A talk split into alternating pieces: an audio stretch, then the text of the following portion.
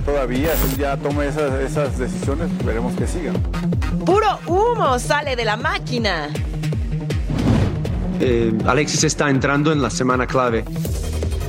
Se avecina una tormenta rojiblanca rumbo al clásico. Eh, yo seguiré por el camino y si llega algo, este, ya veremos más a futuro ahora. El cachorro sueña con grandes ambiciones. Santi enciende las alarmas. Japón y todo su arsenal se presentan en el Clásico Mundial de Béisbol. Y así, sin excusas ni límites, llegamos con la mejor vibra para una nueva emisión de Total Sports.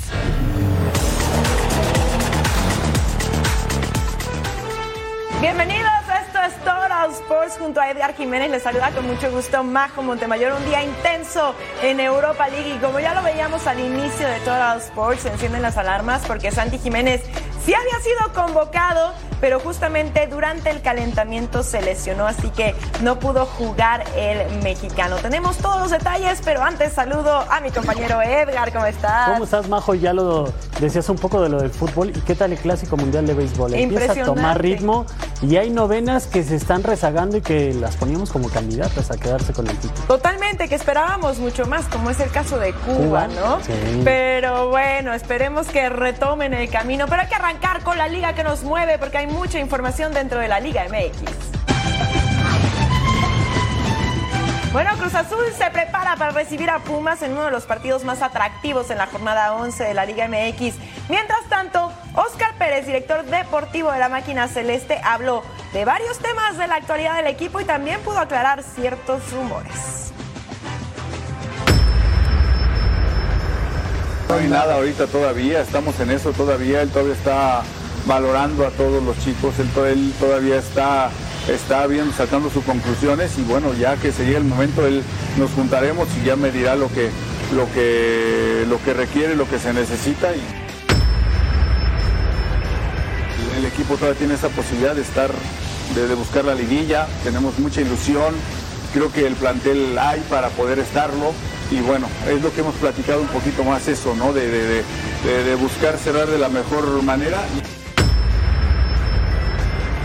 No, hombre, pues qué te digo, sería extraordinario, sería, sería lo mejor que me, me pudiera pasar acá, ¿no? No sé cuántos lo han logrado incluso.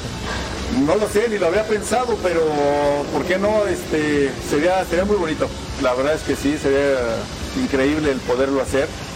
Obviamente eh, el grado de dificultad es, es alto, pero, pero bueno, es un bonito reto.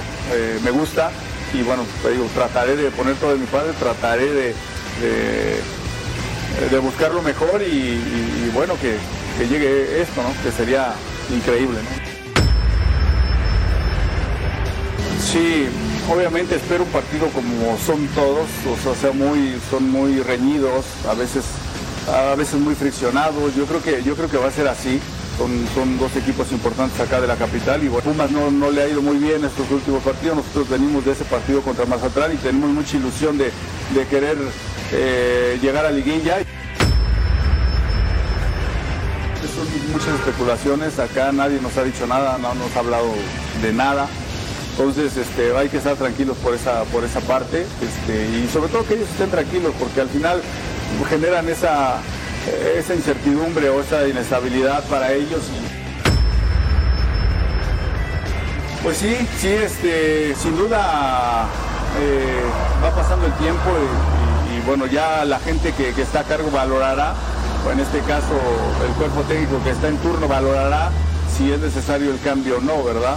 Eh, creo que Memo pues, ha mantenido una regularidad, Chuy ha mantenido una regularidad, pero bueno, al final el tiempo te va alcanzando y bueno, eso la gente que está a cargo lo tendrá que decidir.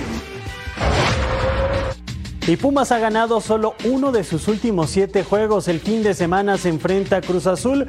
Una derrota podría ser la última aparición de Rafa Puente en el banquillo auriazul. Rafa Puente está en la cuerda floja. Los Pumas de la UNAM tienen una difícil visita al Estadio Azteca para enfrentar este fin de semana a Cruz Azul, que además tiene en el banquillo a un viejo conocido de los Pumas de la UNAM, como lo es el Tuca Ferretti. Están necesitados de conseguir la victoria. De caso contrario, el estratega incluso podría dejar el banquillo. Esto nos comentó al respecto Diogo de Oliveira. Vamos a escucharlo. Sí, sí, eh, habló con nosotros, no, no, no por, por la importancia, porque todos los partidos son importantes para nosotros, tenemos que la obligación de ganarlo, porque es un muchacho bueno, que quiere nuestro bien está haciendo las cosas bien. La afición de los Pumas de la UNAM está impaciente ya por conseguir victoria. Perdieron ante Puebla y esto caló hondo precisamente en los aficionados. Sin embargo, piden que los apoyen en el encuentro, pues eso es muy importante este fin de semana. Escuchemos. La afición está eh, es así, no solo aquí en México, como en todo en Brasil, en Uruguay. Yo de mi parte pido que que van aztecas para nos apoyar, que son nuestro décimo segundo jugador. Quedan todavía 21 puntos por disputarse en este torneo y los Pumas confían en que de ir sumando de a tres se van a poder clasificar a la liguilla sin ningún problema. Desde la Ciudad de México, Fabiola Bravo. Los últimos enfrentamientos, dos victorias consecutivas de la máquina. En la apertura 2020 ganaron los Pumas 2 a 1. Cruz Azul lo hizo también en 2019 y el último empate fue en clausura 2018 en la jornada número 12. Aún no conoce la derrota como visitante en el presente torneo. El conjunto rojiblanco expondrá su invicto este viernes ante Puebla. Para ello el equipo de Paunovic tiene buenas noticias. Nuestro compañero Chema Garrido, toda la información. Ya tiene fecha de regreso de forma oficial Alexis Vega para el compromiso ante las Águilas del América, que es cuando se prevé que el atacante del rebaño pueda regresar al conjunto rojiblanco y, por qué no, soñar con una gran dupla con Víctor Guzmán. Así lo explicó en conferencia de prensa el técnico del rebaño, Belko Paunovic. Alexis está entrando en la semana clave, que es la semana que viene. Eh, donde va a participar prácticamente a 100%, eh, donde buscamos eh, que, que, se encuentre en su mejor estado físico y esto es lo que vamos a ir buscando, igual que ir preparándole a él como el resto del equipo para un partido súper importante para toda la entidad, nuestra afición y todos nosotros que formamos parte de la primera plantilla. Eh, si no hay ningún contratiempo, él estará disponible para el, clásico y eso es lo que estamos todos enfocados para hacer. Y lo que significa para nosotros esa dupla, pues eh, maximizar o doblar, digamos, el poder de afectar a los rivales, de doblar el, poder de liderazgo que tenemos dentro del equipo y, todo lo que nos puede apoyar, el talento que, va a sumar eh, la dupla entre Víctor Guzmán y Alexis Vega. Chivas viajó este jueves con destino a la ciudad de Puebla para enfrentarse la noche del viernes al conjunto de la Franja. Hay una novedad en la convocatoria del técnico rojiblanco, pues Antonio Briseño, después de una larga lesión que sufrió a inicios del torneo, un desgarre muscular, regresó a la convocatoria del equipo tapatío. Informó desde Guadalajara José María Garrido. Muchísimas gracias, Chema. Chivas suma un triunfo y tres empates cuando visita el Estadio Cuauhtémoc de Puebla. El último triunfo poblano en casa fue en el Clausura 2018 y aquí recordamos las acciones. Ya saben, recordar es volver a vivir, así que vámonos hasta allá a este encuentro. Francisco Acuña, el 3 remata dos veces a portería, el balón rebota en el poste. Omar Frasica remataba de cabeza. El colombiano que llegó justamente al club en el 2018 abriendo el marcador. Aplicaba el comper y ya se ponían las cosas 1 por 0. Trazo largo, Francisco Acuña centra, Alejandro Chumacero remata, el balón pega en el travesaño, Lucas Cavallini remataba de cabeza y ahí está el gol de parte del canadiense, ascendencia argentina, actual delantero de Tijuana, poniendo el 2 a 0. Vámonos al 63. Pase para Isaac Brizuela. Luego pasa la bola, se la regresan, remata de fuera del área. ¡Uf! Ding. Ahí estaba pegando en el travesaño. Era el aviso al 83. El pase para Lucas Caini. Remata ahí a portería. Vean nada más el atajadón de Rodolfo Cota. Quería su doblete Lucas, pero se queda con las ganas. Se acabó el tiempo. Puebla vence en esta ocasión 2 a 0 a las Chivas.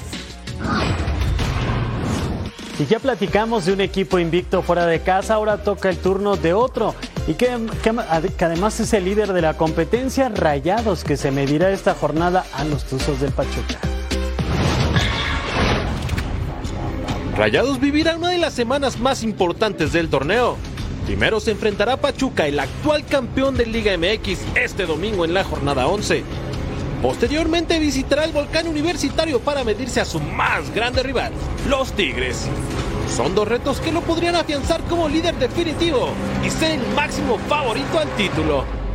Eh, sabemos que Tigres es un, rival que todos esperamos, pero, pero va a ser más adelante. Primero nos enfocamos en, en Pachuca, que es un rival creo que de los mejor trabajados en la liga. Eh, creo que eso te hace concentrarte más aún y saber que va a ser un partido muy disputado, que es fuera de casa y que nosotros vamos a querer ir a ganar allá. El equipo de Víctor Manuel Bucetich es la tercera mejor delantera con 20 goles y la tercera mejor defensa con tan solo 8 tantos recibidos. Con 25 puntos son primer lugar de la tabla. Es por eso que el técnico es recurrente con sus jugadores y alineaciones. Situación que el mediocampista Sebastián Vegas vive al límite porque no tiene la titularidad asegurada en cada partido. He trabajado mucho, me he esforzado mucho. Eh, ¿Qué es lo que falta? Pues no lo sé. Eso seguramente lo puede responder el entrenador. Y, claramente no me gusta estar afuera. Eh, siempre me entreno para jugar y, y sus decisiones las respeto y si me toca estar afuera voy a, voy a apoyar siempre a mis compañeros. El próximo duelo que juegue Vegas será el número 100 en Monterrey. Y es por eso que quiere tener más juego y de ser posible darle un título a su equipo.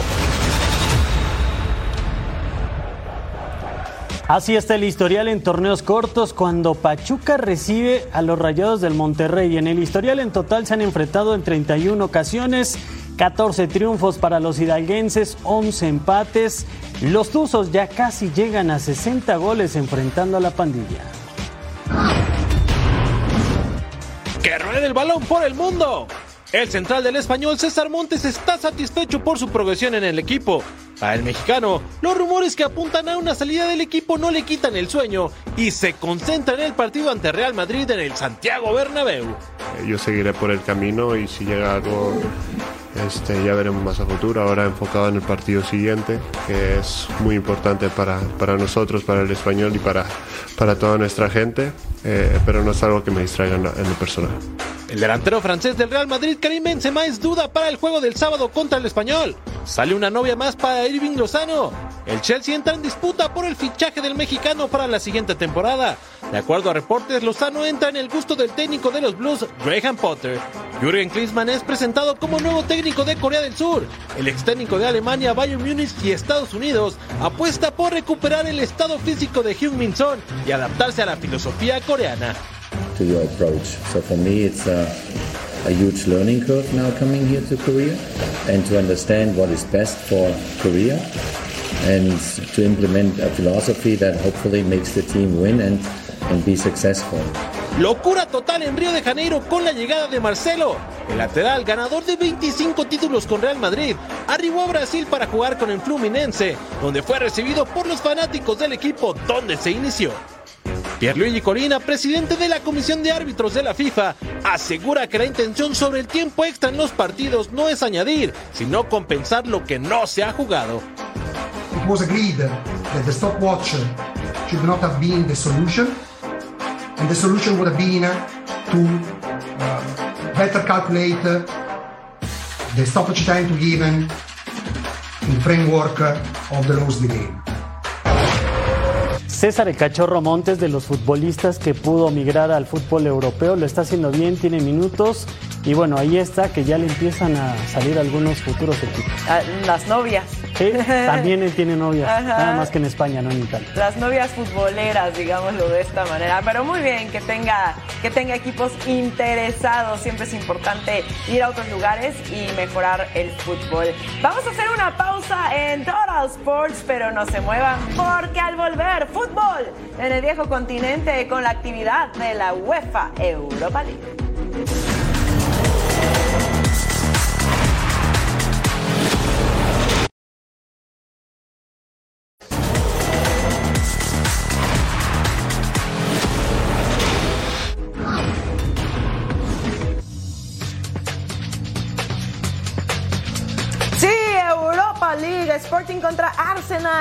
La plantilla de Rubén Amorín fue eliminada de Champions tras quedar tercero en el grupo D y los de Mikel Arteta clasificaron directo a octavos luego de ser líderes del sector A. Acá Javier Vieira con el córner, William Saliba de cabeza. Abría el marcador al 21. El francés con su primera anotación. Vámonos al 25. Alexander Sinchenko con el tiro libre rechazado y en el contrarremate atacaba el arquero Antonio Adán que le decía, ah, ah. Marcus Edwards cobra el córner y Gonzalo Ignacio gana la marca, remata de cabeza, segundo poste, sí, abrácenlo. La afición como loca. El canterano portugués marcando el gol. Y acá Paulinho aprovecha la tajada del arquero y le empuja para poner 2 a 1 al Sporting. Al 61, Morita, el japonés, alcanza a desviar el tiro. ¿Y qué es eso? Sí, la cara lo dice todo. Fue autogol. Sporting y Arsenal empatan a dos. Nos vamos a Italia, la Roma frente a Real Sociedad, la Loba que en la ronda anterior dejó en el camino a Salzburgo y que el fin de semana le pegó a la Chuve. Abraham con el centro al área, Stefan Esharawi que remate y manda el primer gol a primer poste, gran jugada. Observen el movimiento de Abraham y después el servicio sensacional acrobacia a Miquel Merino con el pase a Diego Rico baja y un potente disparo que pasaba cerca, nada más. Seguía ganando el equipo de la Roma Gianluca Mancini con el pase filtrado. Andrea Velotti llega y remata, pasa cerca hacia Clap. El travesaño al 66. Brace Méndez con el pase a Mique Merino. Remata primer poste y también pasó cerca. Muy cerca, pero seguíamos 1 por 0. Dybala para Kumbula el ex de Lelas Verona que mandaba al fondo de las redes. Remate seco, certero. 2 a 0 ganó la Roma a la Real Sociedad. Leverkusen contra Ferenc Varos de Hungría. El equipo de Bundesliga partía como favorito. Vamos a ver si sí lo hacen. Florian Wirtz pasa el balón a Demir Bay y remataba fuera del área.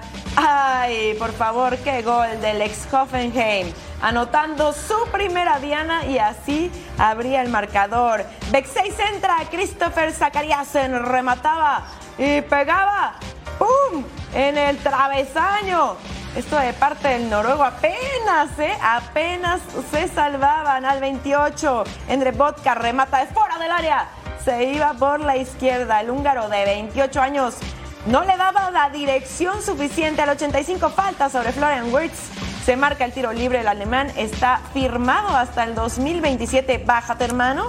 Adams Losek cobra el tiro libre, pega en el poste y Tapsova remataba de cabeza. Sí, el de Burkina Faso con su primera diana, el Leverkusen da el primer paso hacia la siguiente ronda de Europa League, ganado Nos vamos, Unión Berlín frente a Unión Sanchiloas de Bélgica. Primer capítulo en territorio alemán, golazo. Víctor Bonifaz, el nigeriano, le pega de larga distancia. Observe cómo va cayendo. Nieve incluida en el clima, pero el gol no tenía problemas. El segundo también es una joyita. Se empataba el marcador. Jurnovic de tiro libre caía la comba. El guardameta hacía su trabajo, pero no podía detener. Segundo tiempo, Loic Poussin para Bertesen. Dispara dentro del área. Gol 2 a 1. Giloas estaba ganando el territorio alemán. Después esta mano de Christian Borges. El árbitro observaba, iban a la revisión, ahí está el contacto, es claro, después del remate del atacante llegaría Robin Noche con el gol. Después en el contrarremate en la primera oportunidad no podía, pero en la segunda se inflaba las redes. Estábamos dos por dos y se iba a adelantar otra vez Giloas, el equipo de Bélgica, Boniface que estuvo encendido Aquí llegaba a tiempo a la cita con el gol Sven Mitchell. La bola le cae dentro del área y así resolvía de pierna derecha. Unión Berlín y Unión Sanchiloa se empataron a tres goles.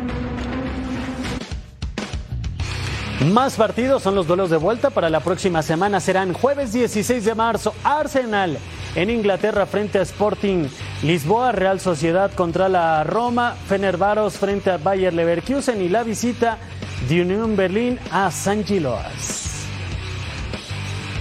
Y aquí me imagino que tu gallo es la Roma, ¿verdad? Te sentí especial amor ahí. sí, me, me parece que puede avanzar a la siguiente ronda, lo está haciendo bien. Y bueno, un buen resultado para el primer capítulo. Totalmente de acuerdo, si no esperábamos menos de la loba. ¿Vamos a una pausa? Vamos. Vamos, y al regresar a todos los sports, damos el grito de Playball con toda la acción del Clásico Mundial de Béisbol.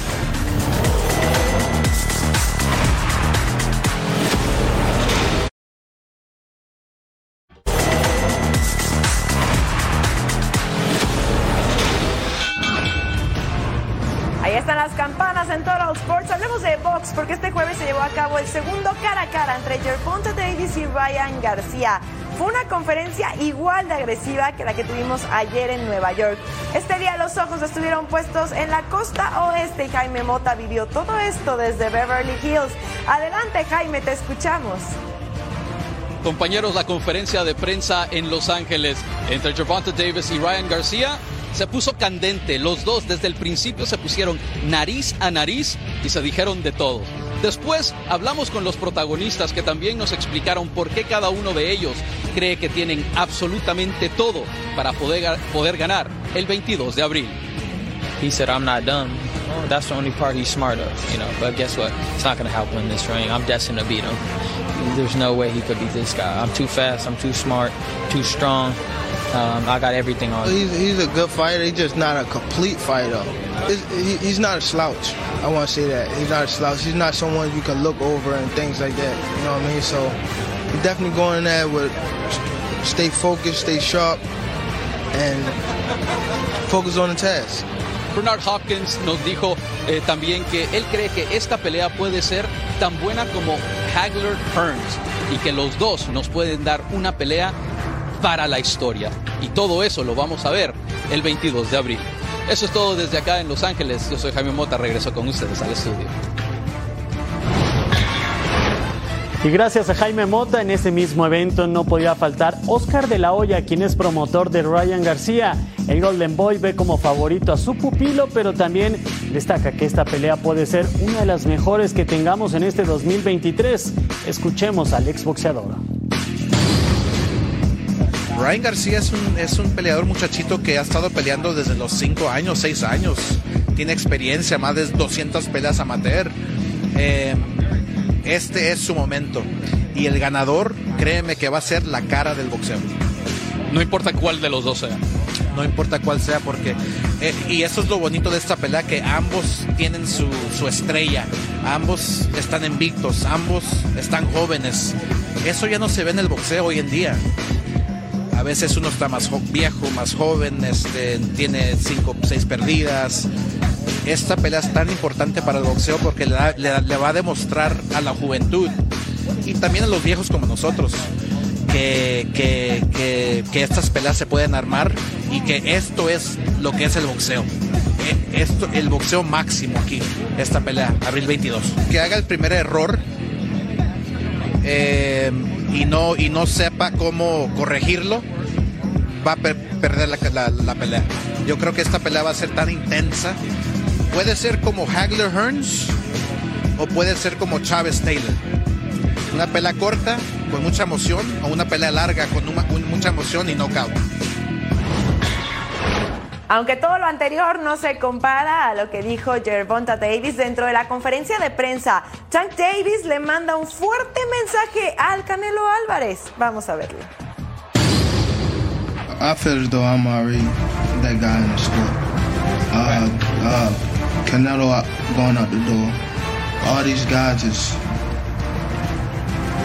I'm the face of boxing. Let's just say that. And after this win, it's just me getting over the hump.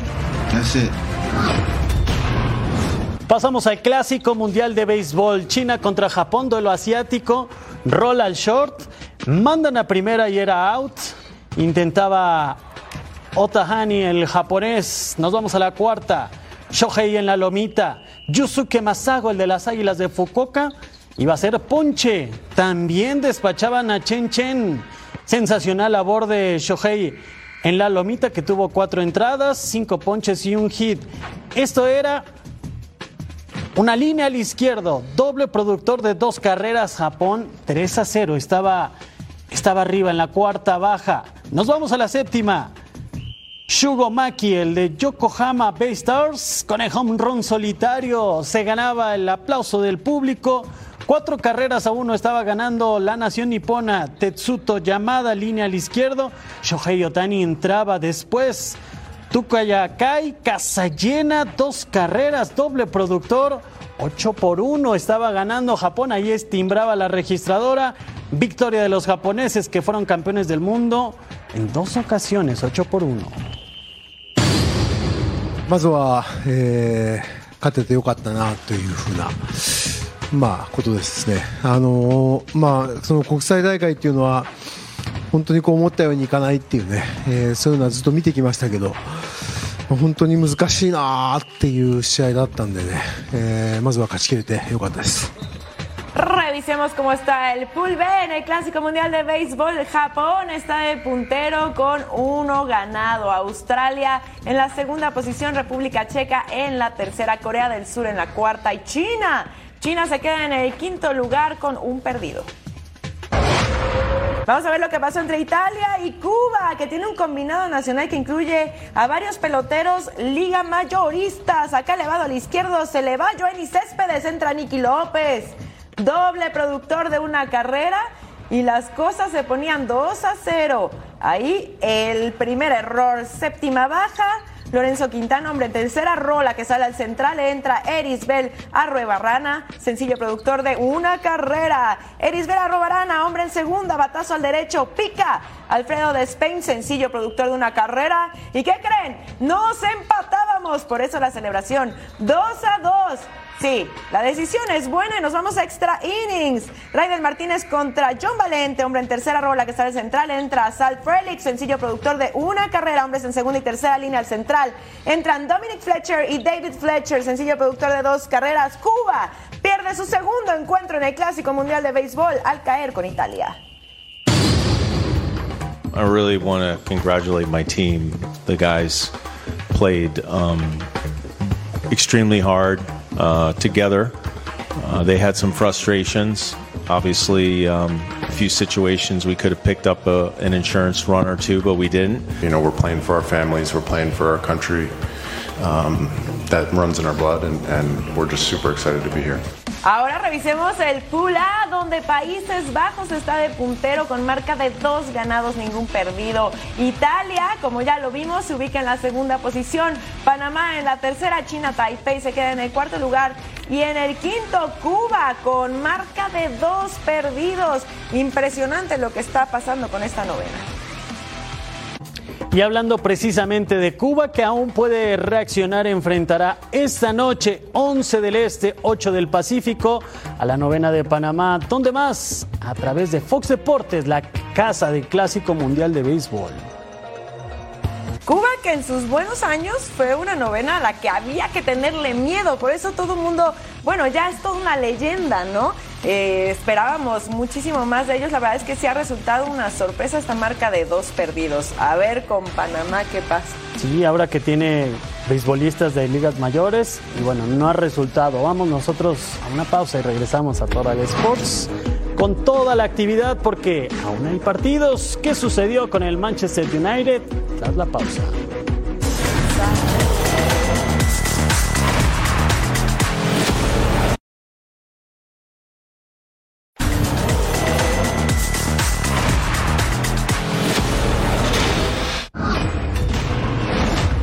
Europa señores, Manchester United contra Betis. Lo interesante es el primer enfrentamiento en competición europea entre estas dos escuadras. Al 5, Marcus Rashford remataba al interior del área y ahí está.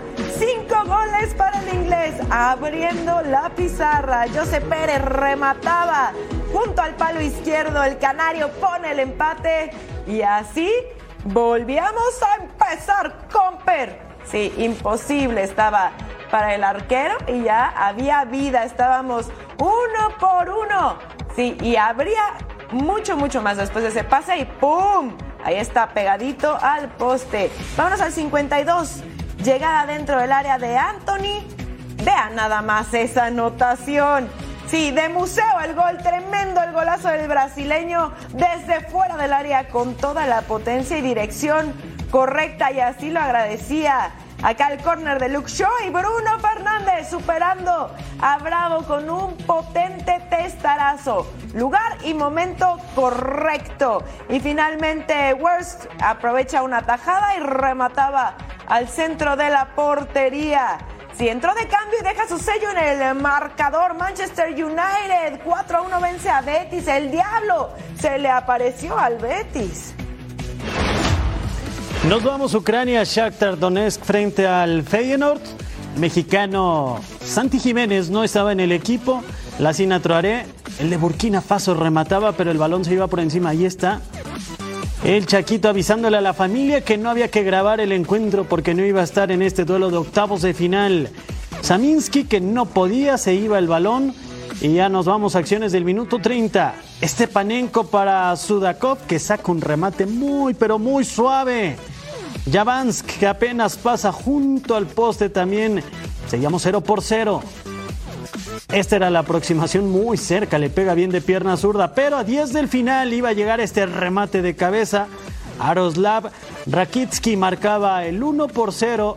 El Shakhtar a primer poste había trabajado esta jugada, lo hacen muy bien, pero cuando estaban los últimos latidos del encuentro, Ezequiel Balude del Feyenoord de cabeza les da vida, tienen oxígeno la próxima semana se juega en territorio neerlandés.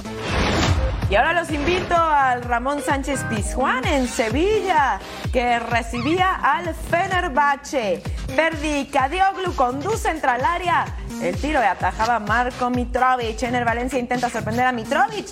Cerca el disparo lejano al 22. Tiro libre de Iván Rakitic. Altai Bajindir atacaba y le decía, ah, ah, no pasa nada y seguimos 0 por 0. Centro de Cadeoglu, cabezazo de Joshua King. Solamente cerquita, así nos íbamos al descanso. El segundo tiempo, centro, cabezazo de Nianzú. Cerca también, Dindon. Ahí estaban tocando el timbre, pero nada más no lo lograban. Y el atajadón a una mano, disparo de John Jordan. Hay desvío, pero hay gol también. Se adelantan los rojiblancos gracias al catalán. Disparo de Ener Valencia. ¿Y qué hacía Mitrovic? Pues atajar y se quedaba con el esférico. Balón para Lucas Ocampos. Y ven a este atajadón de Vallindir. Balón filtrado para Rakitic. Eric Lamela con el gol. Y se ponían 2 a 0. El argentino termina marcando a placer y miren nada más cómo aumenta la ventaja. Sí, y va a celebrar con toda la tribuna porque el Sevilla ganaba 2 a 0 y se afianza, se afianza en la Europa League.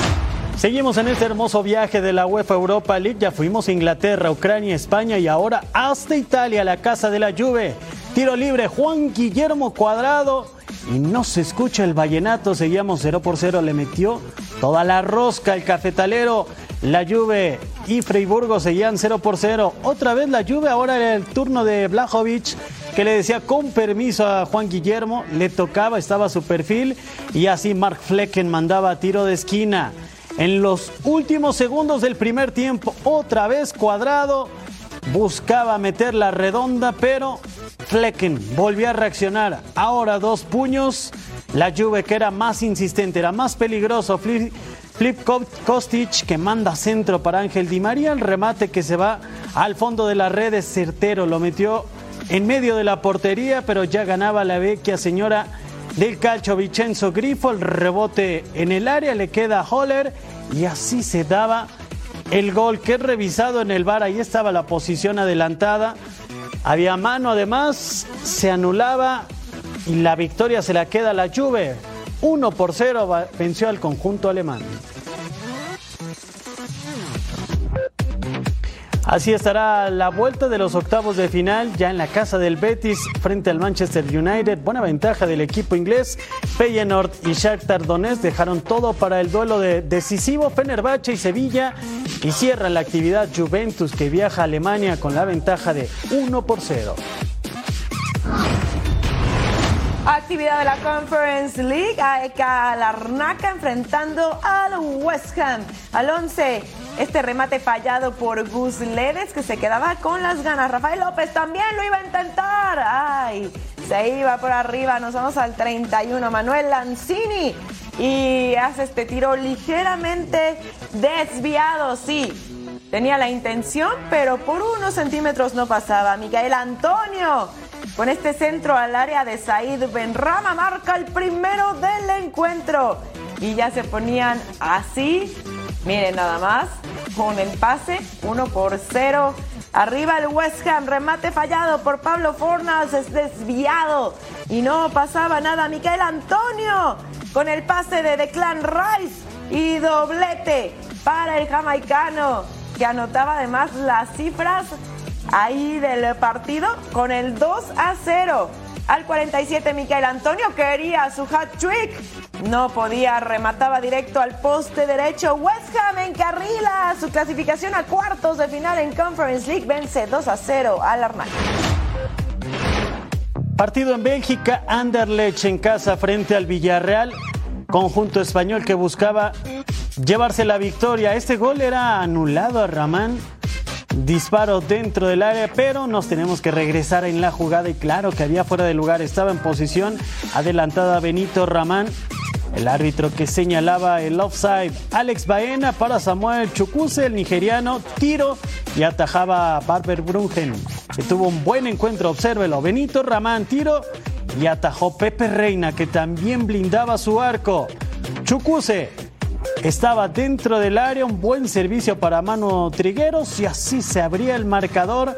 Trigueros que ponía adelante al conjunto de la Liga de las Estrellas. Tenía tiempo, espacio, recepcionaba y después mandaba el bombazo. Segundo tiempo, Alex Baena con el disparo.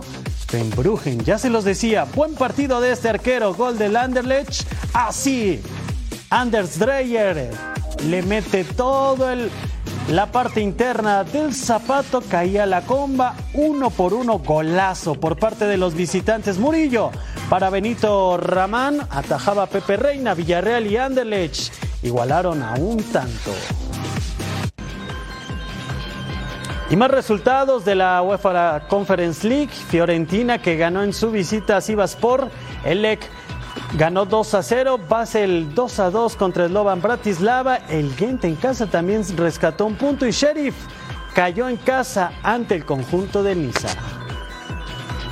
Bueno, pues aquí esta competición tampoco se salva de las sorpresas, de los microinfartos y demás, ¿verdad? Y grandes goles, ¿eh? Tuvimos buenos goles y todavía hay mucho camino por recorrer en Europa. Totalmente. Vamos a hacer una pausa en Total Sports. ¿Qué tenemos a regresar, Edgar? Regresamos con la Leagues Cup 2023 que tiene sorpresas.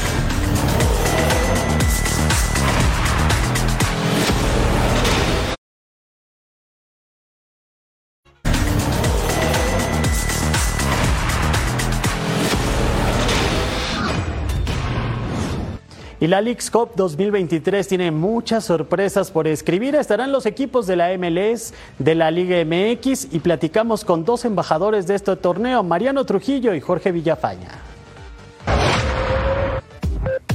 Eh, eh, pinta brillante, me parece que es una oportunidad extraordinaria para ambas ligas. Eh, creo que durante mucho tiempo se estuvo cocinando esta idea de por primera vez en no solamente en CONCACAF sino en el mundo el parar dos ligas, dos de las ligas más importantes de nuestro continente para hacer una competición conjunta avalada por la Confederación de la zona. esto la verdad es que es algo sin precedentes y además en el, en el aspecto futbolístico, en el aspecto deportivo, creo que sin duda eh, ayudar a ambas ligas, tanto MLS como Liga MX, para seguir creciendo y seguir caminando estos eh, caminos que ellos han trazado anteriormente o que querían trazar eh, para la unidad y para la unión de estas dos ligas que finalmente creo que fortalecerá el fútbol de, la región. Sin duda, es, innegable el desarrollo y los pasos agigantados que se han dado en el fútbol de los Estados Unidos con, con MLS y creo que este tipo de torneos nos viene bien a ambos. A Liga MX, por supuesto, también. Habiendo participado en ambas ligas, conozco eh, las competencias, conozco eh, cómo han crecido las ligas desde cuando era jugador hasta ahora. y creo que este tipo de competencias ayudarán en lo futbolístico ambas ligas. Creo que ha quedado de manifiesto que MLS está cada vez más cerca de la Liga MX en cuanto a lo deportivo, en cuanto a lo competitivo. Eh, y creo que finalmente la última CONCACAF Champions League, el campeón fue de MLS. Eh, a los equipos mexicanos, por supuesto, no les gusta esto. Y es solamente, además de lo deportivo, una oportunidad de seguir creciendo esta rivalidad sana, me parece a mí, entre Liga MX, MLS, México, Estados Unidos. Va a ser una oportunidad importante para equipos que a lo mejor no tienen esa posibilidad hoy en Liga MX o en MLS de tener tanta exposición a nivel eh, internacional, porque el torneo se va a ver a nivel eh, mundial a través de MLS Season Pass, eh, de, tener esa exposición ¿no? y de abrir puertas y tener vitrinas más grandes. Sí, la verdad que emociona bastante, como tú lo dices, este, haber jugado en MLS, haber jugado en, en México, saber lo que, lo que se lleva, ¿no? Jugar en México, jugar en MLS y ahora que van a hacer este, este torneo. La verdad que, que emociona, ¿no? Emociona para, para aquellos jugadores que nunca han tenido la oportunidad de jugar partidos internacionales y que ahora van a tener la, la oportunidad de competir. Creo que es algo que no nada más a los jugadores, sino a la gente que vive acá en Estados Unidos les emociona bastante. Como lo dices tú, sean todos los equipos del MLS, todos los equipos de, de México donde donde sus ligas paran para competir, ¿no? Entonces, esos equipos que nunca llegarán a tener la oportunidad de, competir, pues ahora la van a tener, ¿no? El roce internacional que al jugador le, ayuda bastante. Y estos serán los partidos más importantes de lo que es el calendario de esta League's Cup 2023. El 21 de julio iniciará la fase regular que termina el 31, los octavos para el 6 de agosto, 16 avos, cuartos de final, semifinales 15 de agosto, anótelo en el calendario y la gran final de la League's Cup 2023 será el 19 de agosto. Los guerreros no pasan por su mejor momento en el clausura 2023 con solo un triunfo en los últimos cinco partidos y premio a su compromiso ante Cholos de Tijuana, Eduardo Fentanes es consciente de la situación para salir del mal paso lo antes posible. Daniela López Guajardo con más. Hoy en conferencia de prensa el profesor Eduardo Fentanes habló con los medios de comunicación previo a enfrentarse en la próxima jornada número 11 a los Cholos de Tijuana. Cuatro partidos perdidos, tres empatados y tres ganados, sumando 12 unidades y estando en el octavo lugar de la tabla general es donde están los guerreros. ¿Qué dijo el profesor Fentanes acerca de su continuidad y de los rumores que lo ponían ya cerca o lejos del banquillo de Santos Laguna? Nos explica a continuación. No maneja así la directiva, entiendo yo, ¿no? La directiva está... Eh, no, no me ha manifestado nada en ese sentido, ¿no? Son temas que uno no se puede ocupar. La, la, labor mía y de mi cuerpo técnico es seguir trabajando, buscar mejorar al plantel individual y colectivamente y sumar los puntos requeridos. Pero no, no es un tema ni que me hayan manifestado nada, ni, ni que me pueda yo ocupar de, de él. Hay que enfocarse en lo que sí tenemos y hacernos fuertes. Son las palabras que también utilizó el profesor Fentanes en esta conferencia de prensa. Desde Torreón, Coahuila, Daniela López Guajardo. Muchas gracias, Dani. Así están los últimos cinco partidos de Santos. Cayeron ante Chivas 2 a 0, con Puebla quedaron 3-2, con Atlético de San Luis empataron por la mínima. Este fue un resultado escandaloso 5-0 con Toluca y Juárez por 3 a 1. Y precisamente Tijuana se prepara para visitar a Santos Laguna y Toño Rodríguez sabe que es una buena oportunidad para sumar tres puntos fuera de casa por el difícil momento que están atravesando los de Torreón. Para muchos fue sorpresa su llamado a selección. Para Toño Rodríguez fue la consecuencia del trabajo. Hoy, el guardián del arco tijuanense tiene una motivación extra de cara a su próximo encuentro luego de tener su primera concentración con la selección mexicana. Han sido 25 años de mucho trabajo, de mucho soñar y bueno, gracias a Dios puede cumplirlo. pero bueno, al final del día lo, lo que sé es que me he preparado prácticamente casi toda mi vida para poder estar ahí y seguir haciéndolo, ¿no? Porque eh, lo importante no es solo llegar, es saber mantenerse. La misión es difícil para los fronterizos. En la presente campaña no consiguen una victoria como visitante. Los tijuanenses visitan la casa de Santos Laguna, partido fundamental para no rezagarse en la clasificación. Y que si lo ganamos nos puede marcar mucho para lo que va a ser el cierre del torneo, ¿no? Porque ellos también, lógicamente, ellos van con urgencia a estar en casa. Eh, estamos ahí pegados, entonces eh, ganarnos nosotros nos pone arriba de ellos y sería muy importante. Eh, sabemos que históricamente ese estadio es complicado, no solamente para, para Cholo, sino para cualquier otro equipo. No es una cancha fácil de, de poder sacar victorias, pero vamos a, vamos a ir por ella, ¿no? La última victoria de Tijuana en Torreón fue hace casi siete años. Justamente en esa campaña Miguel Herrera dirigió al plantel y puede repetir esa hazaña este sábado por las pantallas de Fox Deportes.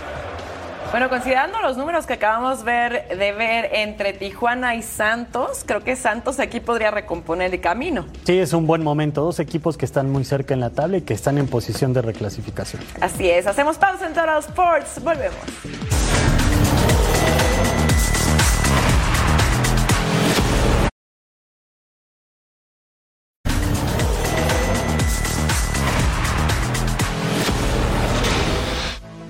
Antes de irnos, tenemos que ver la dosis diaria para que haga su plan y no se pierda todo lo que tenemos en Fox Deportes. Fox Gol América a las 2 de la tarde, tiempo del Este, 11 de la tarde de la mañana, tiempo del Pacífico. SmackDown completamente en vivo, también punto final. Panamá contra Italia en el Clásico Mundial de Béisbol y por supuesto Total Sports. Nos vamos. Majo Montemayor, Edgar Jiménez. Nos despedimos. Sigan los espacios de Fox Deportes.